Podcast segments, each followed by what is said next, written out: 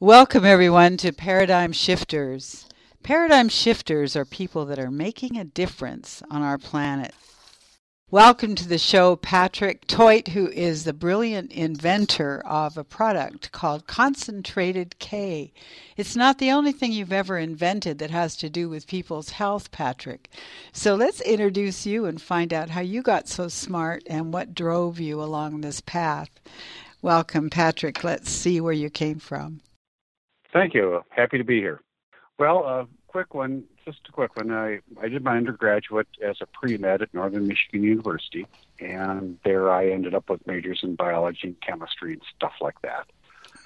And I never got into medical school. I was first alternate at U of M and Michigan State Medical Schools two years running. But uh, I finally concluded I need to get a job, so I went and worked in the paper industry. And presently I'm there as a production manager in a paper mill.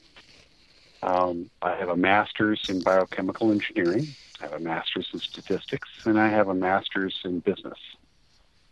Uh, basically, uh, I've been coaching. This is my 51st year of coaching athletes, all the way through through to and including Olympic athletes. Wow, are you also and, an athlete yourself? Yes, I was. Mm-hmm. Uh, I was accused of being quite a good ice hockey player back oh, back in the 60s and early 70s. You're not Canadian, eh? And one of the Oh God, no! I'm from Sault Ste. Marie, Michigan, originally, which oh, okay. is, might as well say it's Canada. uh, so, uh, I've always been fascinated with why athletes are good, and what makes a good athlete and what makes a bad athlete. So I've always been fascinated with biophysiology, biomechanics, and things like that. It's been a sort of a hobby for me. I'll make fast forward to 2002. Some good friends that a very prestigious clinic in the upper Midwest convinced me to get a three day executive physical. And I did. What, what what's an executive physical? What is that? It's a three day physical. You stay uh, on campus in the hospital's own motel room. Oh wow! And you, yes, and you get poked and prodded and probed and checked out like you would not believe. Hmm. So the the process takes really functionally two and a half days, but basically it's uh, with the exit interviews three days. And then they sum up on what they find and what the recommendations are. So as I'm going to lunch on my last day, my attending physician, who escorts me all over the place, she said, What test would you like to have run, if any? I said, Well, you've done probably everything under the sun, but could you do a fast CT scan of my heart? And she said, Why? I said, Well, I want to see if I have heart disease. She said, You passed all your tests with flying colors. You don't have heart disease. You passed, passed your stress test. You passed this, passed that. I said, Look, it. You're supposed to humor me, correct? she said, "Yes, we're supposed. To, we're, I, I'm supposed to humor you." I said, "So give me the test." So I took the test, and then I went to lunch. And lo and behold, I got done with my lunch, which was a pot roast, gravy and potatoes, green beans, and a super of beer. I'll never forget that. And and I walked into the exit interview uh, room, and there my two friends were from college who were were high muckety mucks at this clinic. And I walked in and I said, looks like somebody just died. What's the matter? That doesn't sound and good. Said, well, mm-hmm. yeah. So they put the sagittal sections of my heart there from my CT scan, and they said we do not have your official calcium score, but this is not good. And I said, Yep, you're right. My left main was completely calcified from all the heart to the branches. Wow. Well, yeah, that that that will cause you to take a deep breath. And I and well, did you not notice that from uh, from doing your workout, your physical activity? Not not at all. As it turns out, that's interesting. On my studies, ten percent of the people who have hardening of the arteries, the artery gets bigger; it doesn't get smaller, and I'm one of those ten percent. Hmm. So I found that out the following week when I had a very extensive stress test done on me at that same prestigious clinic. And I got done with the stress test and I passed with flying colors. And I said to the attending cardiologist, what could possibly be wrong? he then explained to me, as Paul Harvey would say, the rest of the story, mm-hmm. which is uh, you're going to die of an arterial blowout. And he explained to me how I was going to die. And I wouldn't, there wouldn't be much pain involved. I'd just get a little lightheaded and keel over. And as we investigated my family history, uh, the gene associated with that particular uh, uh, situation was carried on my mother's side of the family. My mother, my mother's mother, and my mother's mother all carried that same gene, and so those. You know, Did my, they all pass with my it? My grandmother's dead. Mm-hmm. They all died the same way. Wow.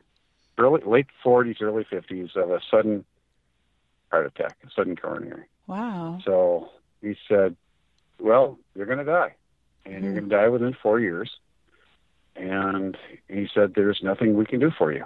So he suggested, and this, I'll never, uh, there's certain quotes that you remember when you go through all this. Sure.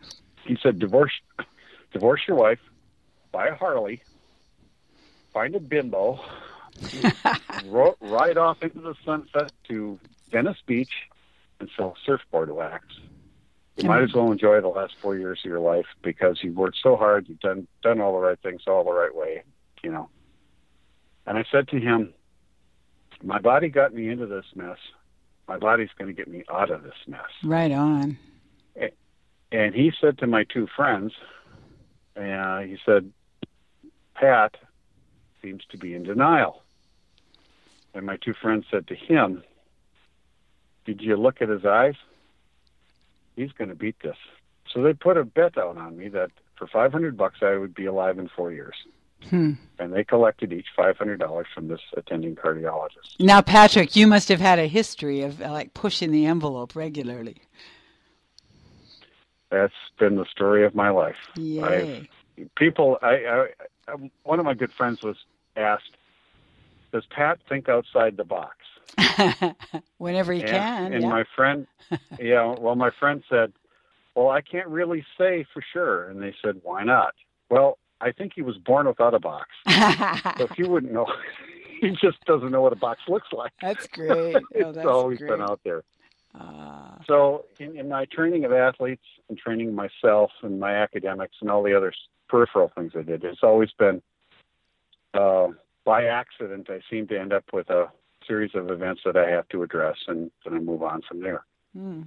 So uh, when I drove home from that clinic, that's when the adventure began. And within six weeks, I wrote my good friend Bob out in Tiburon, California, and I said, Bob, heart disease has to be a gut bacteria problem. And why and did you decide that? How could you decide that? Well, with my background in biology, biochemistry, microbiology, and my absolute understanding of process control and instrumentation systems, the body is a factory. Mm-hmm. The, and it's a very, very involved factory. And there's a lot of interconnections and interrelationships. And it's just not one size fits all kind of thing. In other words, the lights on, the lights off it's in the process control world. It's called a busy system. Hmm. So makes sense. Mm-hmm. it's kind of like Wall Street. It's a busy system.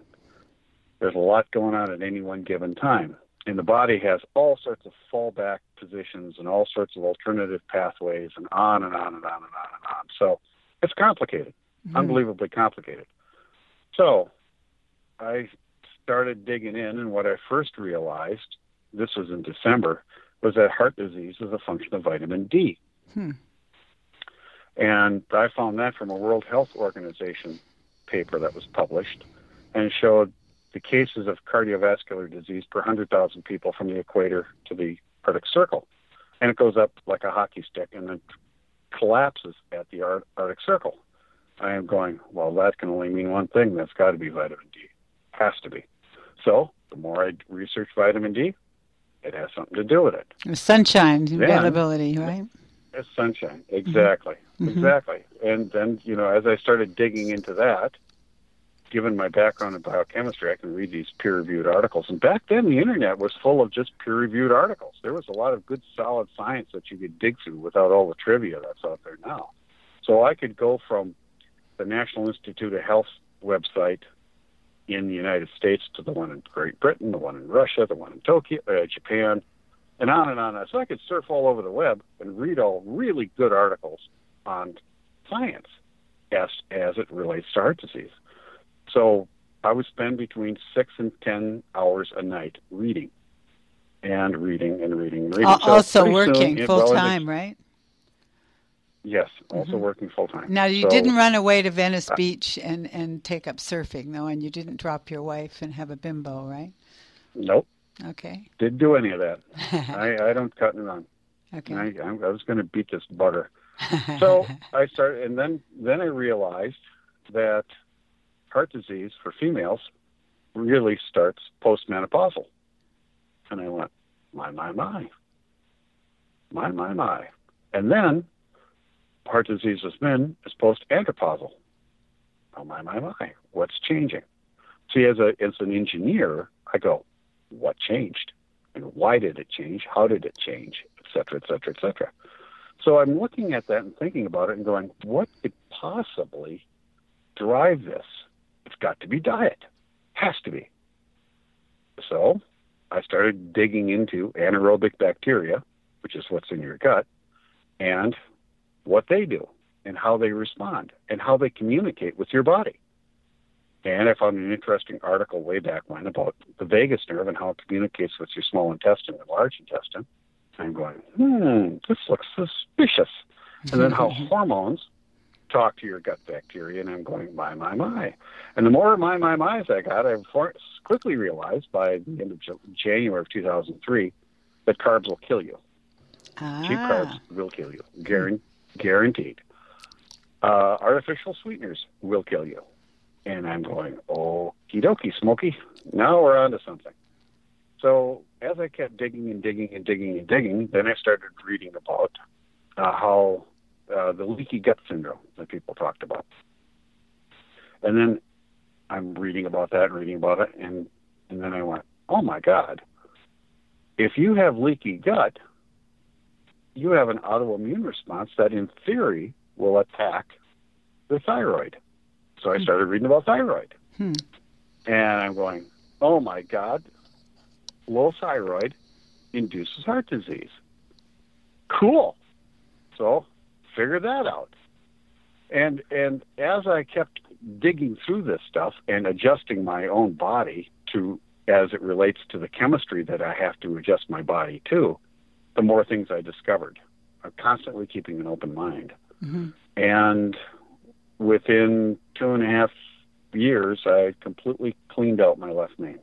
It's all the hardening of the artery was gone. hmm And uh, things were going along in a good direction, and then I got a vaccination.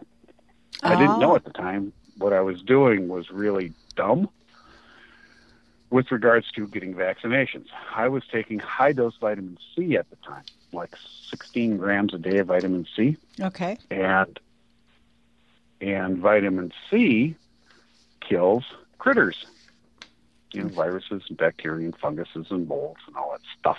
Okay.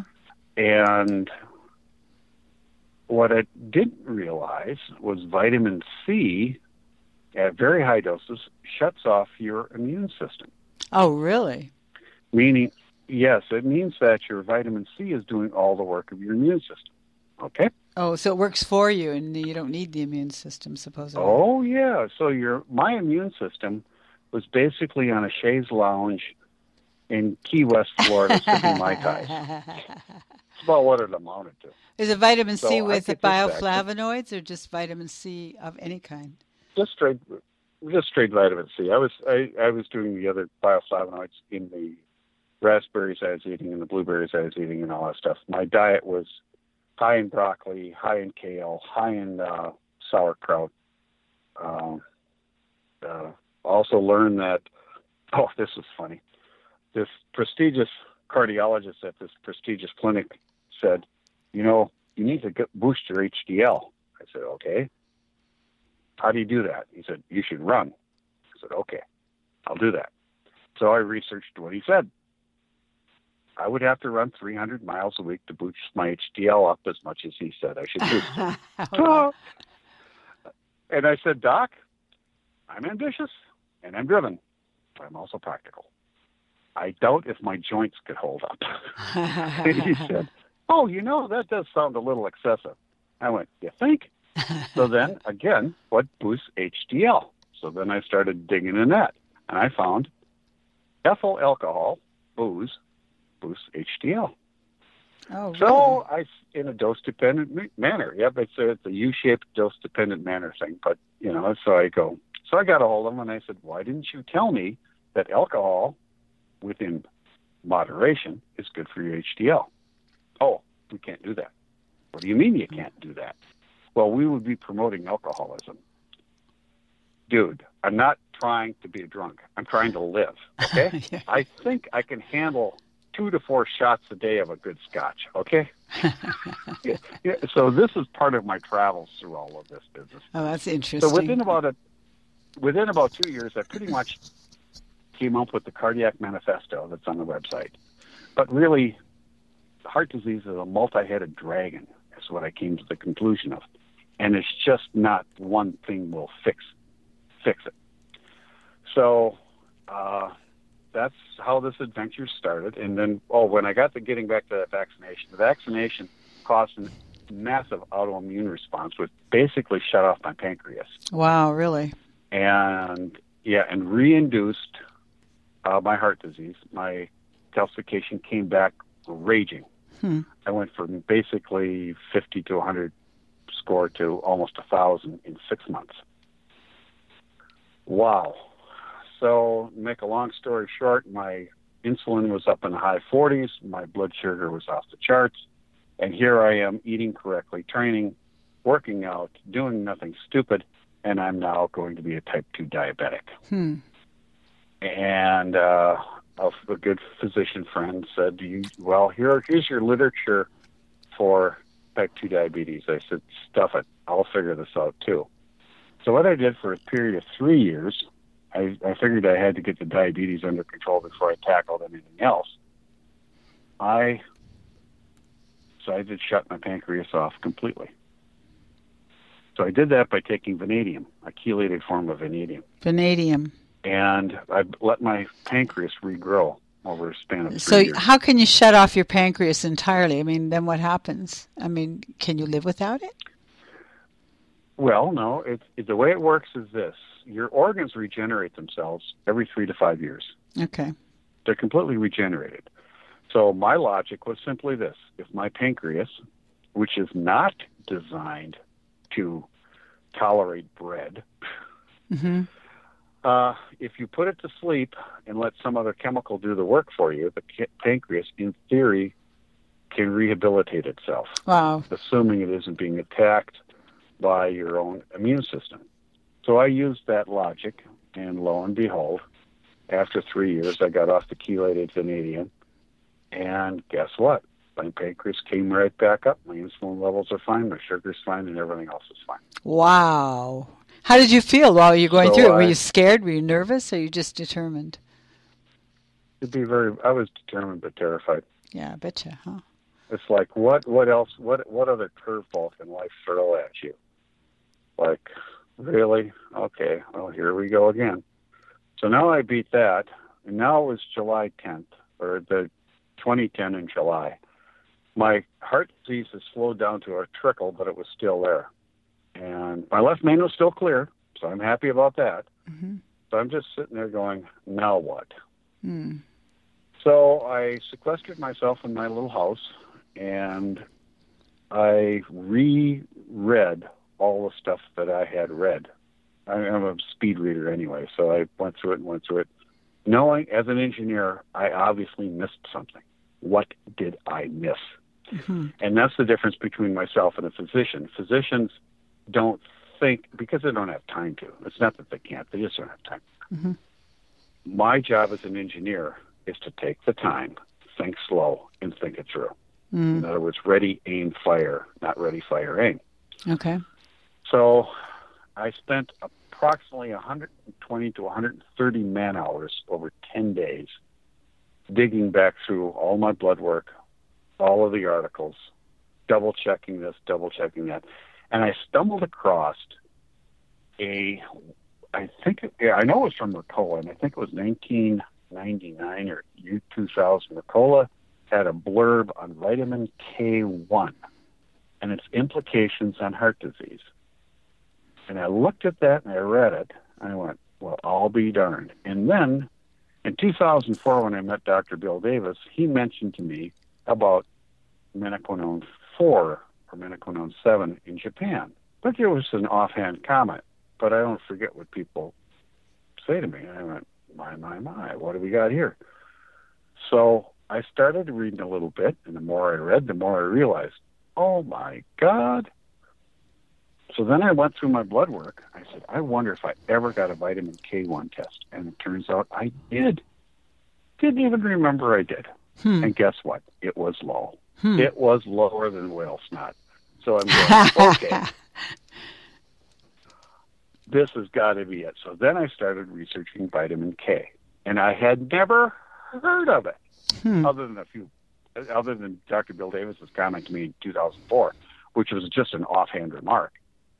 And I went, oh my God, there it is. Because part of my diet, starting in two, November of 2002, was high broccoli, Mhm. high kale, high sauerkraut, which means, guess what? High K. And I never realized it. Oh my Lord, I think I've got this figured out.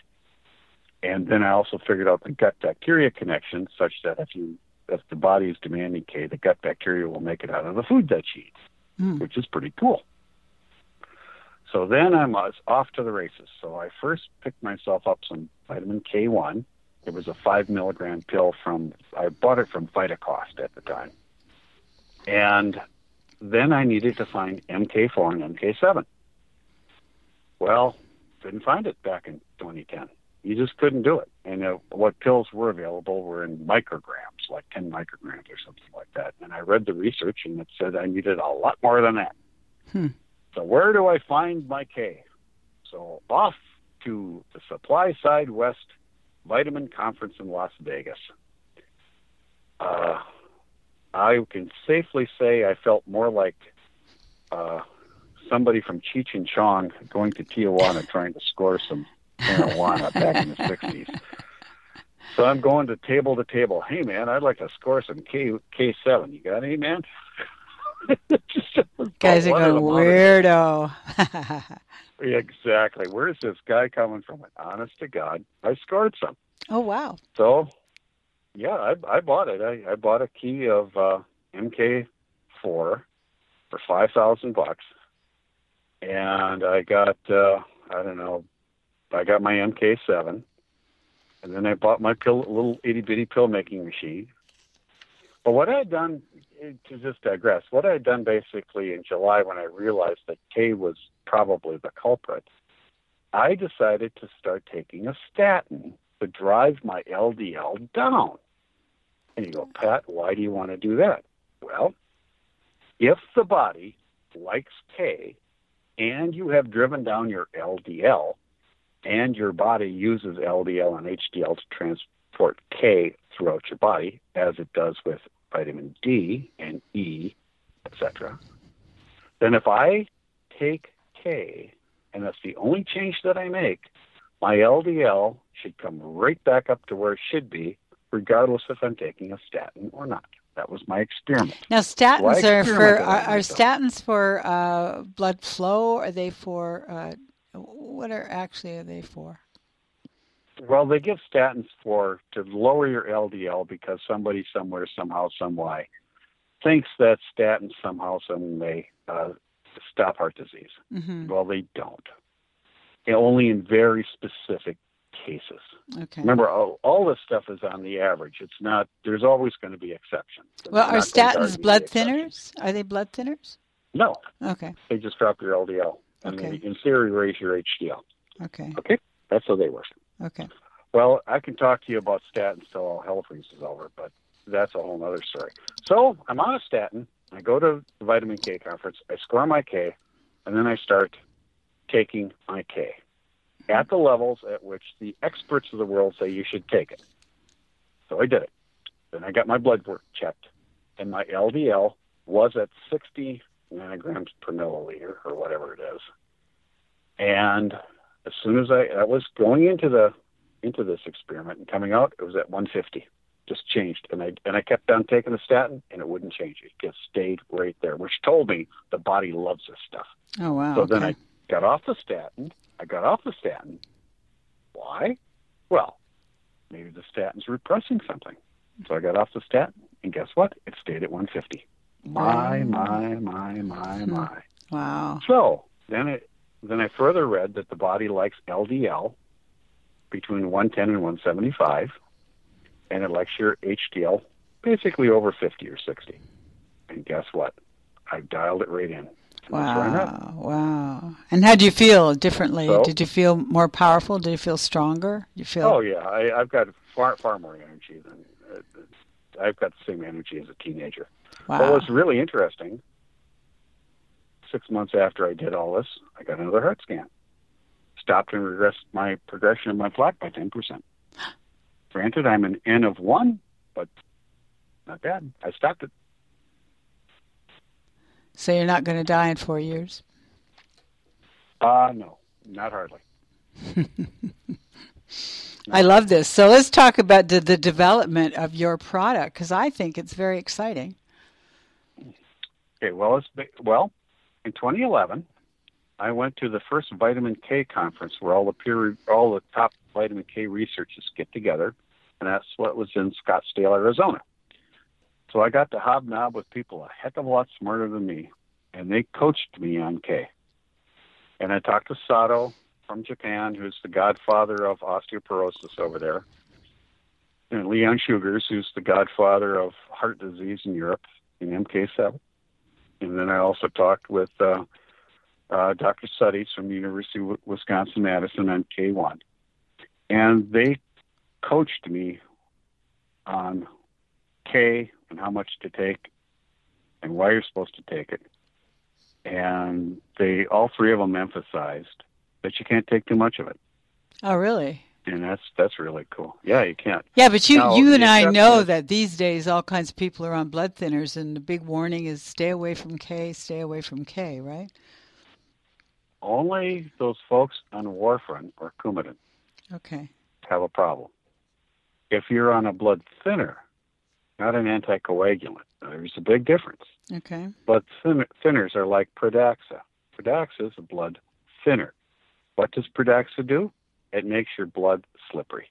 Okay. It has nothing to do with clotting. Okay. And you cannot take too much K because you can't overclot yourself. So to tell you a couple of things about K, first of all, when you have when you take K, that chemical is first used, unbelievably, to keep you from clotting. There are four non-clotting factors that yes, that K satiates first. So magically, if I could take all the K out of your body right now, you would not bleed out. You would coagulate. really? And that's some yeah, really that's that's in peer-reviewed literature. That's not somebody at Burning Man. So we're getting just- pounding on a bongo drum. But we're just getting part information now, aren't we? We're getting like sound bites instead of what you're explaining to us. That's that's correct. hmm That's a great way of putting it. So then all the other clotting factors get satiated. Hmm And when the clotting factors are satiated, you can't clot any more or clot any less. You are where you're supposed to be. hmm Then the K is distributed to other parts of the body that's calling for it, such as your brain is calling for K1. And Okay. let's say, Brain, uh, brain is K1. yeah, for the most part, right. Mhm. The, the research from can- the Canadian government on the impact of K1 in Alzheimer's is amazing. Really? And yes, and I got to talk to that re- head of head of that research group about that, and it's you can't. I you know once you get Alzheimer's, it's you, you aren't going to make yourself better. But from what she indicated to me was if there is a possibility that you can prevent any further progression of it. Right. Okay. supposedly. hmm That, Well, that's that pretty significant right there. Right. Well, there's a little, again, like everything else, there's little caveats in all of this. And one of the caveats is your APOE status. APOE. Gene. Yes. Uh, A as an apple, P as in Patrick, O as in Oscar, E as in Edward. Okay. Now, your APOE gene, if you are 2 4, 3 4, or 4 4, you are going to get Alzheimer's. There's absolutely no debate on that subject. The research was established well into the 90s of the APOE gene. Hmm. Now, if you are APOE 4 4 and you take high dose K1, in theory, you should be okay. And you say, why does that matter? Well, as it turns out, the APOE gene, if you are 243444, the gene causes your liver to gobble up your LDL and HDL in a day and a half rather than three days. So henceforth, you don't have as much fat soluble vitamins coating your LDL and HDL. Hmm. That's how all this works. Hmm. Because heart disease is a coating problem. You don't have you you your LDL and HDL, and I'm using that as a generic term, are not coated correctly with your alpha and beta uh, your alpha and beta globulins carry your fat soluble vitamins attached to your LDL and HDL. Hmm. Uh, you, you see how this is a multi-headed dragon and how all this stuff is Sure, kind of yeah. interconnected. Yeah. So what happens is if you're an APOE 3-3, your LDL and HDL is processed every three days. So you're okay. You're fine, relatively speaking. But if so you're the little four, caveat. Three four two four or four four, you need to be very cognizant of the literature that's out there to make sure that you're doing all the smart things the smart way. so th- that's really helpful information. So what um, what else does K do in its various iterations there? Well, uh, when K, oh, let's see, K works on your mitochondria, Okay. and that's your little energy center in your in your cells. Mhm. And K makes your mitochondria run a lot better, so you end up with a lot more energy. Hmm. K also, when it coats your LDL and HDL particles, K allows for what's called reverse cholesterol transport. So when you have your little foam cells that are growing in your artery, and you have a properly coated LDL and HDL, it allows the LDL to get in there and kill the foam cell, and then it allows the HDL to slide in there and pull out the junk. So it's a surface chemistry phenomena. Wow. So it's pretty significant. One of the things that bothers me is the number of people that are warned not to take much K because they might, and these are warfarin and uh, Coumadin, but they might have then strokes and so on. Can you address that a little bit? Right. The the the issue that you have with Coumadin, it's you, you should always discuss this with your physician and what you want to do and why you want to do it. Most of the folks that are on Coumadin are on it because of atrial fibrillation. Okay. That's that's from what I've been I find. So you ask ask a simple question. Did you have AFib from the day you were born? No. probably not. So now you got to ask a simple question: What changed? Okay, you see see how I approach this as an engineer. Yep. What changed? hmm So you ask a physician, a cardiologist, or an internist, and say, "Look, it, how's my magnesium levels?" The stuff that is out there shows that if your magnesium is low, you have a high propensity for getting AFib. hmm That's what the literature says. And now your afibrillation is just the uh, the heart tremors and so on, is it? Right, that's correct. It flutters. hmm So, so then you have to ask yourself, what caused it to flutter today, and it wasn't fluttering yesterday? I What always learned that that was uh, uh, allergy. Well, it could be. It could be. It's like anything else. What changed? hmm If you have an autoimmune response that in, that induces the fluttering. What did you eat the day before? Mm-hmm. Or even the You see, so before. that right? loops back. Right, that loops back to the gut bacteria thing. What did your gut bacteria liberate, and what did they agitate, Hmm. or what didn't they liberate?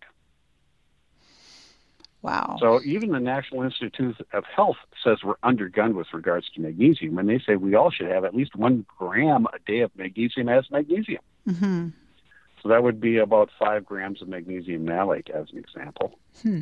And if you have friends who, you've probably had friends who wake up in the middle of the night with their calves cramping on them, Oh yes. Mm-hmm.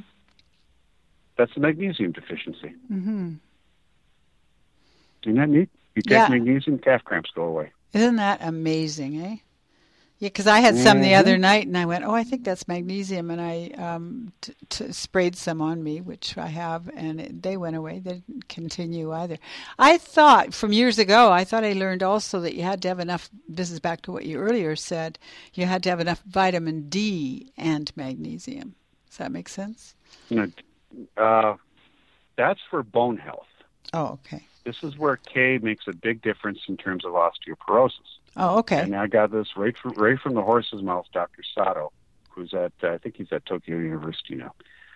Dr. Sato told me, look, at osteoporosis is a function of not enough D. You don't get D as you get older because your body don't make it. hmm You don't have enough K. You don't have enough magnesium. And uh, if you get that right, your osteoporosis goes away. And he is absolutely correct. Wow. Well, that certainly is worth writing down, isn't it? Oh, sure, sure is. And uh, you know, I, I you know, it's, it's all, the literature is all there. hmm There- It's it's it's all out there. So it's ironic. Yeah, so if you uh, don't take any vitamin, um, you take minimal vitamin K because of the potential of strokes, you can create a clotting factor in your actual blood. Is that right? Mm, if you don't take K, If you don't have much, you could induce clotting. That's correct. Yes. because if you get really, really, really, really low levels of K, uh, you can induce clotting. That's correct. hmm. It's pretty interesting. They- Is you got to learn a want to think whole. We Yeah, got to learn a whole interactive thing, don't we? That's correct. Like I said, it's a multi-headed dragon. Wow, it's very exciting. Well, tell us about your product because it's K and K, what K two and K seven, K four and K It's seven. uh, it's MK4, MK7, and K1. hmm and and in the pill is what's needed for a person per what the experts have told me. Okay. The Okay. MK4 is at the level that Dr. Sato said he'd love to see in the pill. The half a milligram of MK7 is what Leon Schurgers said should be in a pill. And the K1 is what Dr. Sutties said should be in the pill. Hmm. Do that. You can check that off the list. It's it's like vitamin D. How much vitamin D should you take? Well, obviously get your blood checked.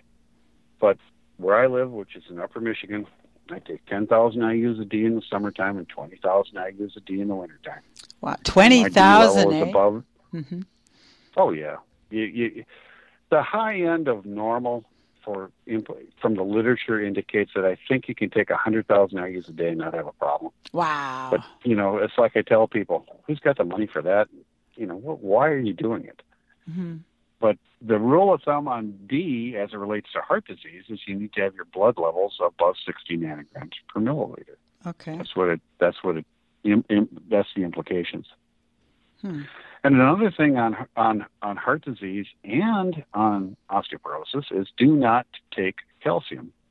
That's really starting to be contraindicated Hmm.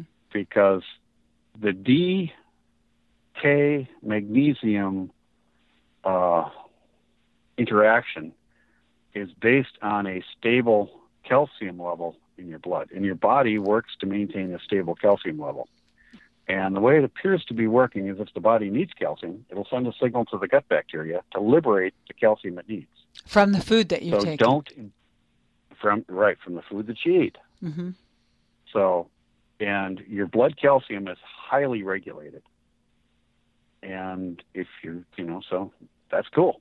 My aunt Phyllis, who's nine, going to be 90 next month, two months from now, she had her hip replaced because of a mechanical issue. And I'm not going to get into how she hurt her hip, but Phyllis did Phyllis, mm-hmm. which is okay. It's Phyllis. So no doctor wanted to touch her. And finally, my cousin convinced a a orthopedic surgeon in Grand Rapids, Michigan. My cousin's an orthopedic also to give Phyllis a shot. So he told me, make a long story short, the surgery will be four to six hours, and there's not really a high likelihood of success, but we'll give it our best shot. He called me into the waiting room an hour and a half into the hour and ten minutes into the surgery, and I said, "Well, what happened?" He says, "I'm done." I said, "It's that bad?" He says, "No, I'm done." I said, "What do you mean you're done?" He says, "That's the damnedest hip I've ever seen." He had to completely remove her socket wow. and put in a complete metal prosthesis. Wow. He cut off the ball, put in the metal ball, snapped it all back together, and he brought in his physician friends to see the bones. And he said, if I didn't know better, this was a 40 year old woman on this table. Wow.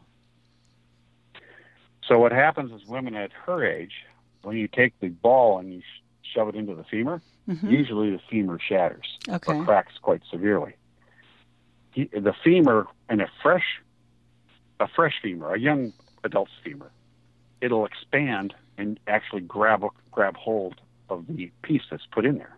It literally grabs onto it, but doesn't crack. Hers did that. And then I, he says, I don't know what you're doing to her, but keep it up. and I explained to him, and, he, and, and this orthopedist says, well, wow. He says, I heard K and D do things, but I didn't think it would do this. I says, it does. Wow. And then And how long was she doing the, that, Patrick? How long was she taking K and D? Uh well, let's see, that was last December, so she'd been walking around with it for seven years. Okay. And before that did she have osteoporosis? Yeah, she yeah. But but it's all been arrested. Isn't that great? So and uh, you know, a lot of people are on uh like Fosamax and Boniva and all that stuff. Mm-hmm. They're now, if you notice, they don't have those ads on TV anymore because mm-hmm. what they're finding is that the Fosamax and Boniva induce more uh, breaking bone, bones, bone mm-hmm. fractures. Yeah, right. they just collapsed and, from them. And what? Right, and one of the problems is when the femur snaps because the femur is dead. Uh, they can't fix the femur. No, I bet, it's eh? Dead. Yeah. Well, I want to swing back into something that you started talking about at the beginning when you when you discovered, or at least you became really conscious of the gut had a lot to do with with things, and then you also mm-hmm. said uh, and how it linked with our hormonal health, which of course deteriorate. You know, mm-hmm. hormones dissipate by the time they get to Aunt Phyllis's realm, right? Mm-hmm. So I'm going, well, That's what correct. that whole uh, being able to replace or heal osteoporosis, at least to a degree, is pretty rare when it comes to those missing parts or those missing uh, chemicals mm-hmm. that are natural in the body, right? And that usually the digestion in the belly, uh, the gut bacteria, is kind of more frail at that age too. So this is quite a remarkable story, and it tells me there's a lot mm-hmm. of hope anyway, right? Yes, there is. Yes, there is. And that's where if you keep your vitamin D dosage high, that tells the gut bacteria your skill your skin is still making vitamin D. Mm-hmm. You don't take D.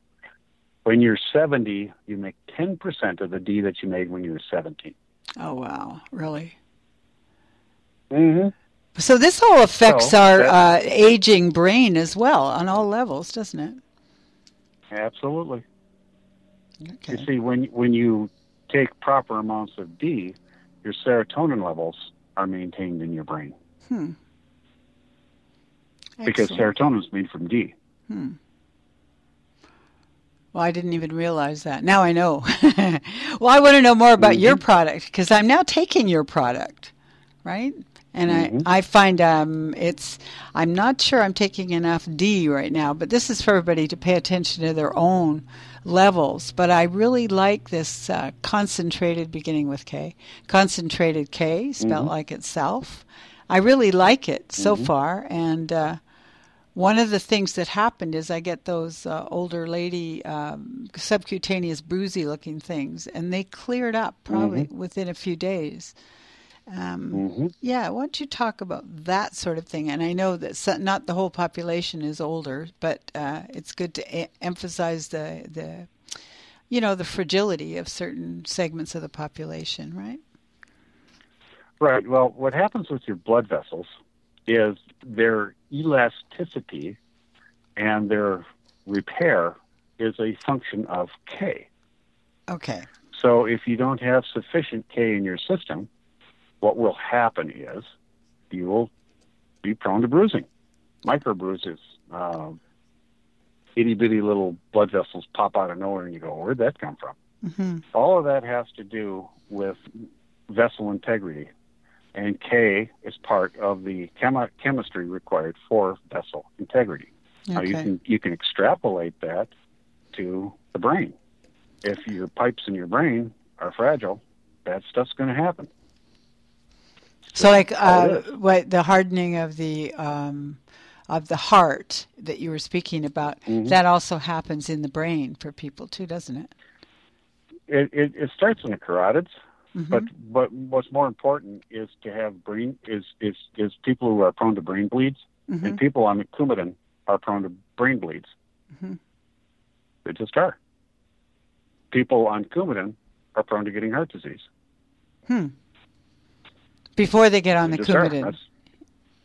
No, once they get on the Coumadin, they get heart disease. That's what the literature indicates. Wow. And the reason why is because the arteries have less integrity because they're not being repaired correctly.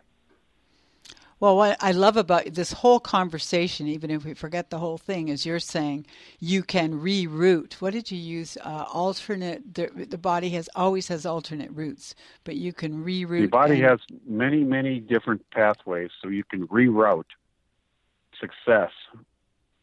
You know, you you, your body has a lot of different ways to fix, fix fixing itself. So, I think that's amazing. The more tools you give it, yeah, it is amazing. Body's an amazing thing. But I think even using your attitude, which is that of I'm determined, I'm not going to go down with that. I'm going to learn how it works, right?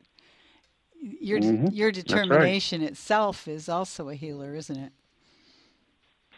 It is. It is. Keeps you focused. Keeps Mhm. you focused. Gives you a reason to wake up in the morning. Hmm. But uh, I'm not going to lie to you. The first first couple of years, I was happy I was alive every seven minutes. I really appreciate breathing. it's just, just like, good Lord, you know. But I, I noticed that So- you've gone through all these different, uh, like whether magnesium and the D and the this and the that. What's after K? Are you going to keep uh, advancing? K? It seems to me you ought to get the K into hospitals like mad. Is that possible? Uh, a number of physicians are ordering the K and using it on their patients, and they're seeing amazing results.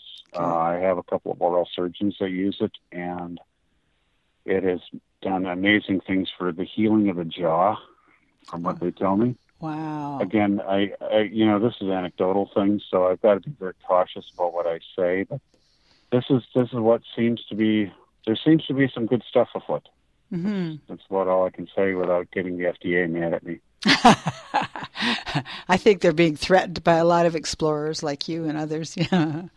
But anyway, I really like your concentrated K, and as you said, it also boosts uh, some athletes' energy levels so they can perform better, right?